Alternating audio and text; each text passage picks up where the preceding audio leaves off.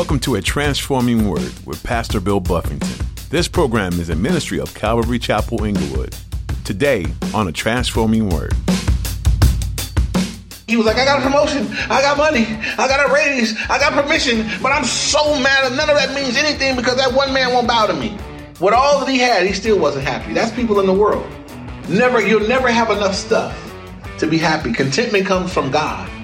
Contentment comes through your relationship with the Lord. So learn from him right? He was a, was a greedy man, a wicked man, a discontented man, a prideful man, and he spent a lot of time and energy trying to do things to hurt other people, and it came back on him. Has life ever been going your way and yet you still can't seem to find happiness?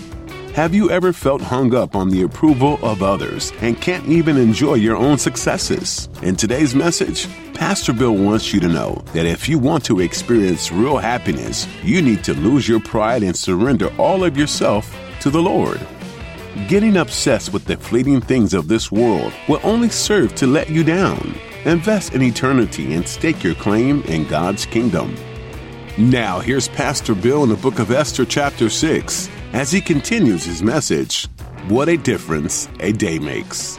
Jesus is the one that God delights to honor. And the greatest use of my life and your life is, to bring shine and, and glory and amplification and magnification to the person of Jesus Christ and who he is and what he has done for everyone. Amen. And so, with that, now let's move into chapter 7. Look at verses 1 and 2. While they were still talking with him, the king's eunuchs came and hastened to bring Haman to the banquet which Esther had prepared. And I do think it's important that it says while he was still speaking. So while Haman was saying, y'all, this is what happened to me today, you know, while he was still speaking, the, the, the guy came and said, hey, it's time for the banquet with Esther. He don't have time to make a new plan. Yesterday he had time and he made a gallows. Today he don't have time to plan. He doesn't have time to scheme. He just got, he just had a terrible day he just got home to cry it out, and they said, It's time to go to the banquet with Esther. And he's got to go straight from that to the banquet. Verse 7, uh, verse 1 now, chapter 7. Thank you for falling out the seat. I appreciate you. All right. It says, So the king and Haman went to dine with Queen Esther. And on the second day at the banquet of wine, the king again said to Esther, What is your petition, Queen Esther? It shall be granted to you. And what is your request? Up to half the kingdom, it shall be done. And so, again, from the last banquet to now, the king has been reminded of what a great guy Mordecai the Jew is, how he saved his life. Uh, he has been honored by the king.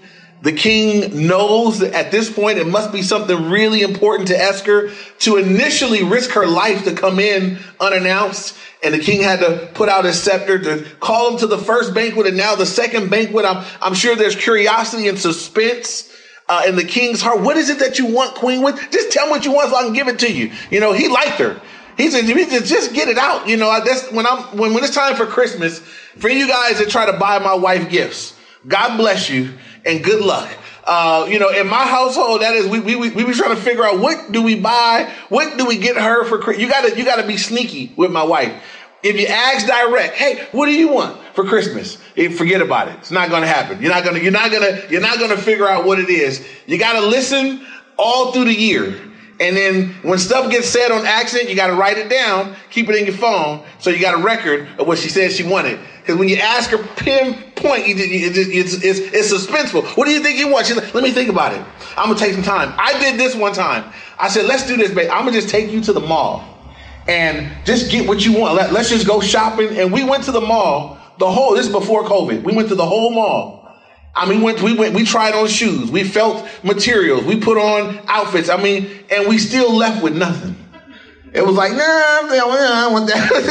nah. So with the whole, if I can't figure it out with her, I'm at a complete loss without her. So the suspense of when she finally does say she wants something, I'm excited. I'm like, ooh, ooh okay, I got to make that happen if if I can, if I can. So our brother do have some limitations. So the king said, I just, I mean, I, believe the suspense is built. What what is it that I can do for you, my queen? I, I up to half the kingdom, whatever you want, I want to do it for you.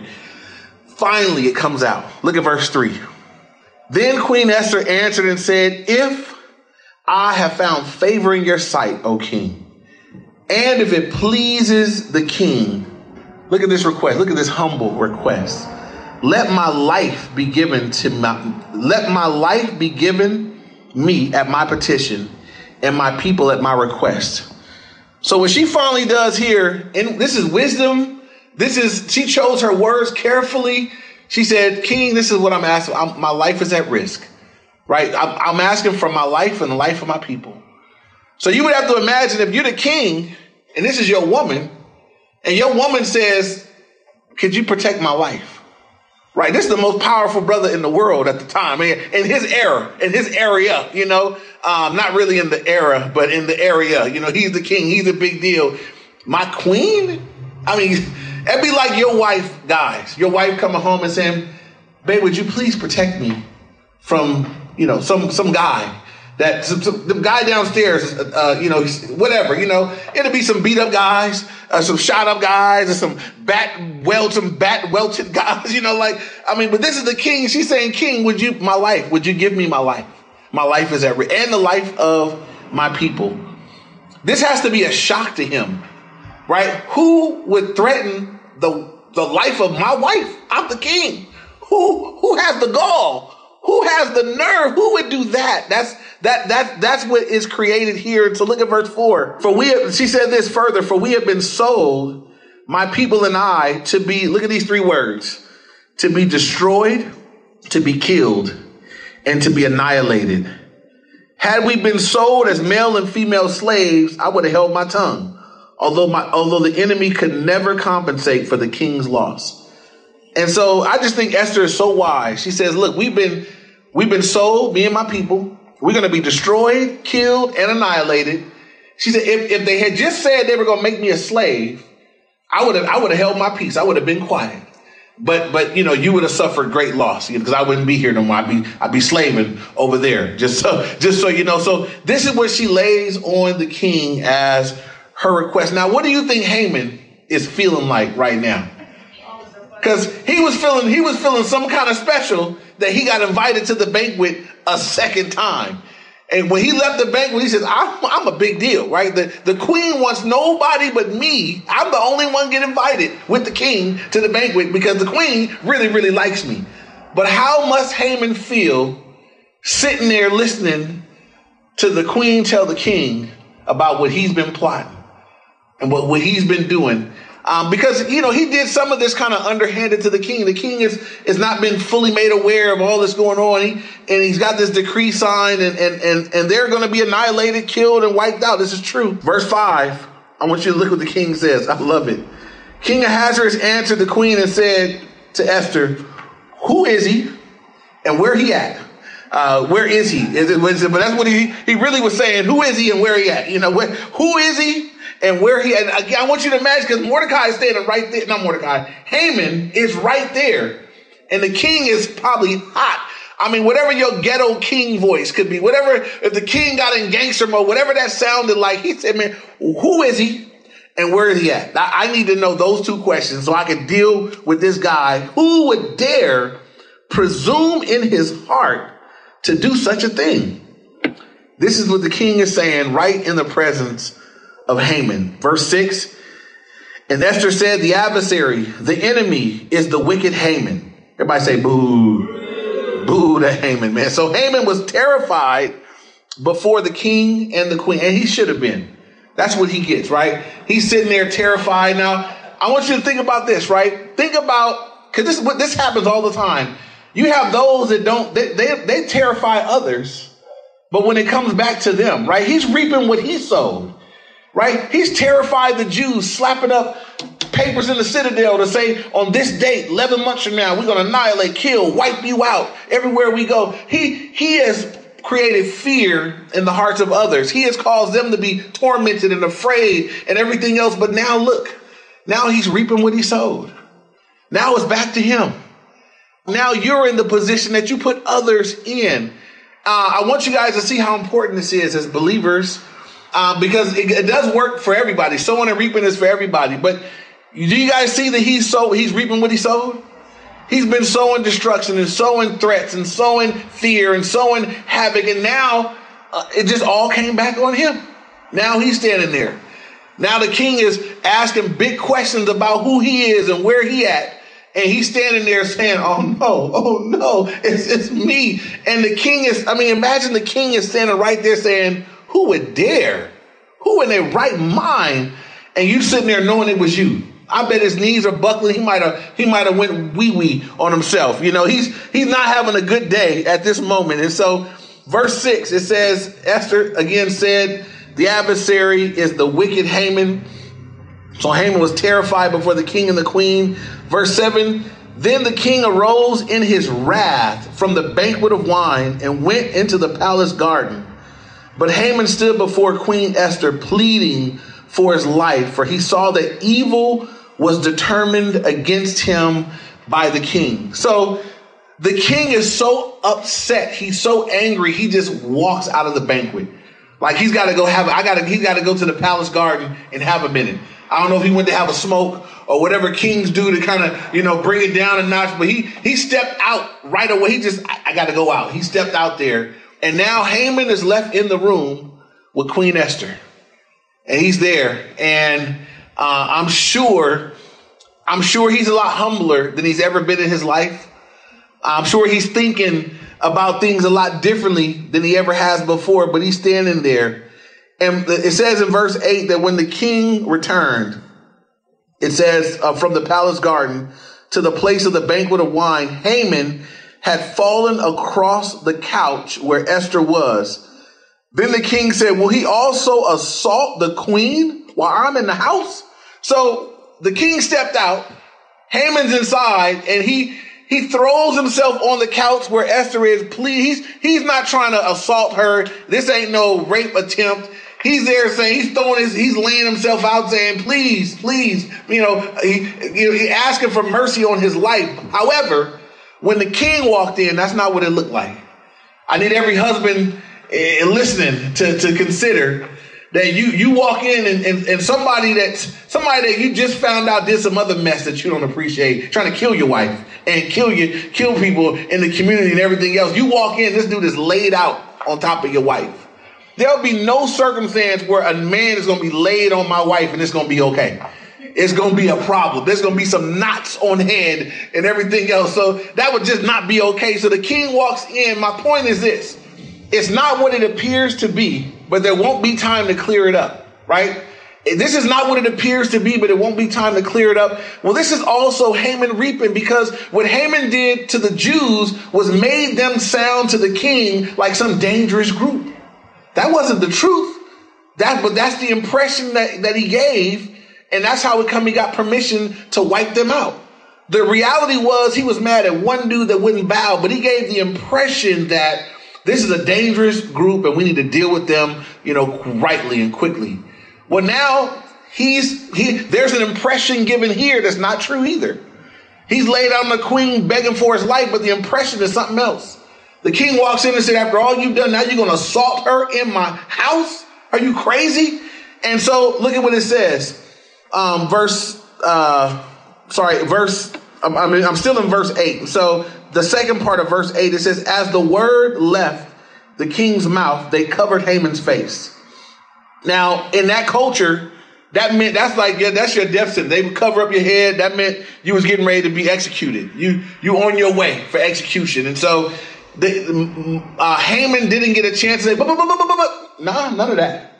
Right? As soon as the king said, will you do this in my house? Uh, they covered up his face and they took him out. They, the, the, the people working there said that that, that, that brother's not going to be alive tomorrow. This, is a done deal for him.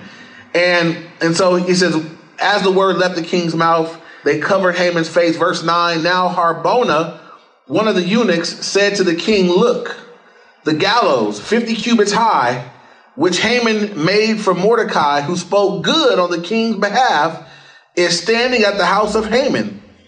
Then the king said, Hang him on it.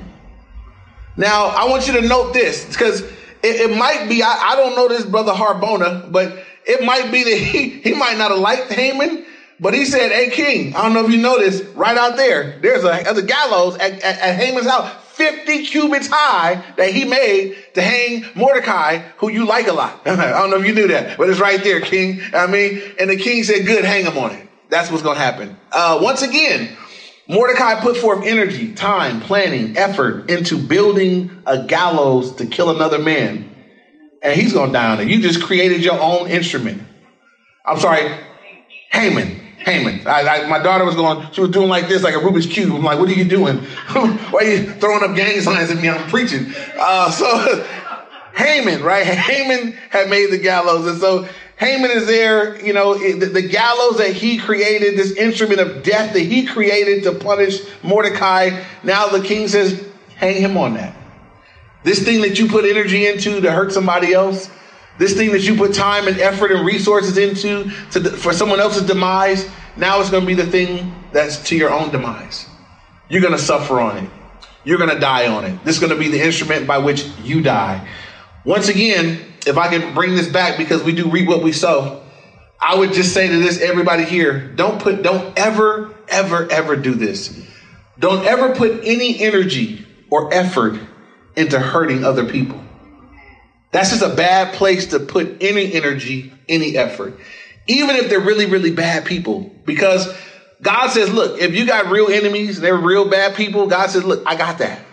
Vengeance is whose? Vengeance is mine. God says, I will repay, says the Lord. You, you don't waste your energy on that. I got that covered, son, daughter. You, you, just you just you continue doing good. Bless those that curse you. Do good to those that use you and spitefully use you, persecute you, and say all manner of evil against you falsely. You just do good. You overcome evil with good. I got you covered. I'll do. I'll get the vengeance. I'll take care. I don't want my kids out there being vengeful and getting folk back. Don't spend your energy. Don't spend your effort. Don't spend your time trying to get back at some person that's done you wrong or done. Let God deal with that. Because we got we, we do have things we need to spend our energy, time, effort, and resources on. Amen. And we should spend all our energy and our time and our resources and our effort towards being a blessing, ministering to hurts, helping people understanding this that while my energy, while my time, while my effort goes into this, it glorifies God, but I'm also sowing. And I'm sowing good seeds. I'm sowing the truth. I'm sowing peace. I'm sowing love. I'm sowing God's glory. But I'm sowing things that I won't mind when harvest time comes on these things that I've been sowing. Right? And some of you guys know that some of us lived in the world one way and we sowed all kind of chaos and crazy and we reaped it. And some of you guys came to Christ and you've been living right. And you've been sowing to the Spirit. And you've been honoring God. And, and it's, it's, it's the harvest. There's peace. Some, some, some people come to the Lord, I've never had this kind of peace. Even, even everything is not perfect, but I'm happy. I got joy. I got peace. I'm, I am good. I remember when I first got married, me and my wife, there was a time in my life before the Lord where I was never content if I didn't have.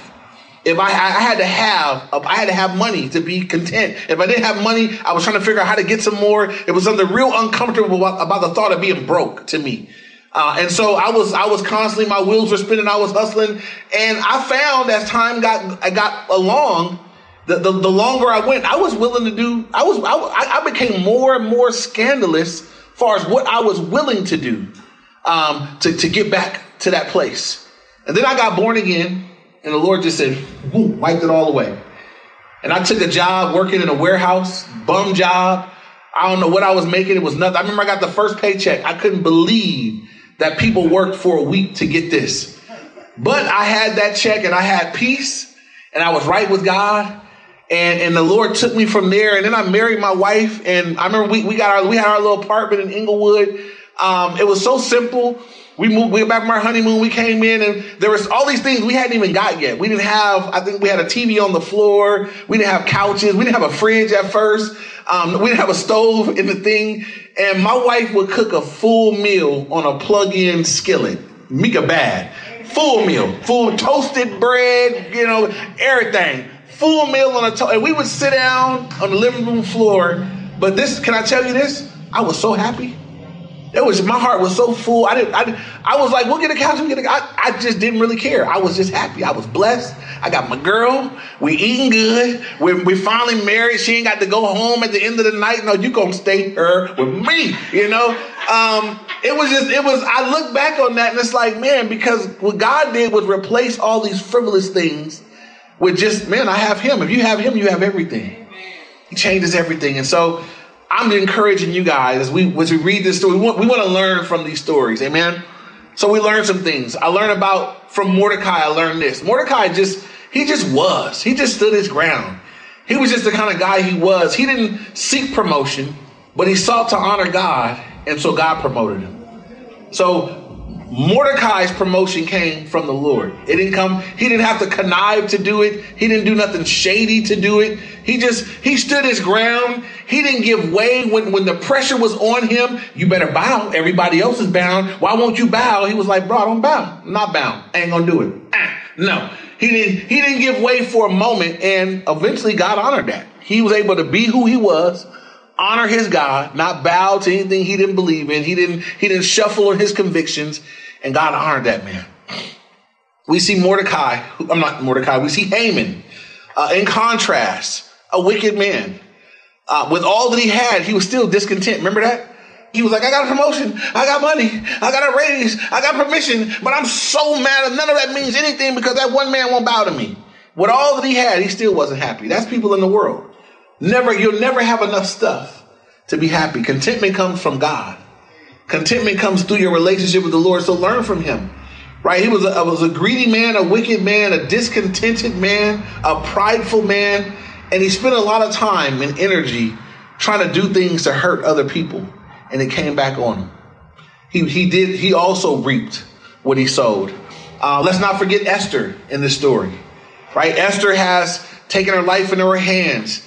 Um, she made the first banquet. And, and I think this is so important. I, I, titled the message, you know, what a difference a day makes. And I, I really wonder, like, it, we don't get the details here of what happened in her mind, in her heart, in her head, that when she started to say it at banquet number one, she just didn't get it done. I gave you guys last week some suggestions. Those are just suggestions. We don't really know, but I do know this. It was better day two. The setup was way better on day two. Amen. God had gone before day two. Day one, I mean, there wasn't really much there, but I'm sure it could have worked out. But day two, God had woke the king up, kept him up late at night, had the king remember who Mordecai was, had the king honor Mordecai. God, you know, God had set that whole thing up the night before. I really believe that when she went in, now the the the the, the, the table was set. And I would just encourage us, maybe you're waiting on God. Maybe there's maybe there are times we need, we need to say, God, give me the right timing for this. Maybe this moment right now is not the right time for me to say this or to do this. Seek Him. Let the Lord get some. Sometimes we know what to do, we don't know when to do it or how to do it. Um, let the same God that told you what to do direct you on when and how to do it. Uh, because sometimes we can do the right thing at the wrong time and we get the wrong result. And so Esther was, she, I, I believe, in, she was in tune uh, there was evidence afterwards that God was going to work. God did a whole lot in that one day stretch uh, to prepare the way. And so uh, we do learn from everyone in the story. Learn from Esther. We learn from Mordecai. We learn from Haman. And we also learn about the Lord. That I see God kind of his providence in this story, right? There, there are things that God did here that just had to be him. Why did the king wake up? Don't know believe that was God. Why did the guy reading the boring chronicle just so happen with all the chronicles there to, to end up on the day that was that, that's God. That's God saying, "I got this." I'm, let me. I'm, I'm, I don't know if God sent a wind that blew the page open to that page, but God did that. God's providence set that whole thing up. We see God at work. God is always at work on behalf of His people. And when it looks like nothing's going your way, all the people are against me. They want to kill me. They want to do this. Blah blah blah. God is with you. You're a child of God. He's on your side and he's with you. And we got to know that so we're not stirred up, that we're not having fits, that we're we should be confident in our God.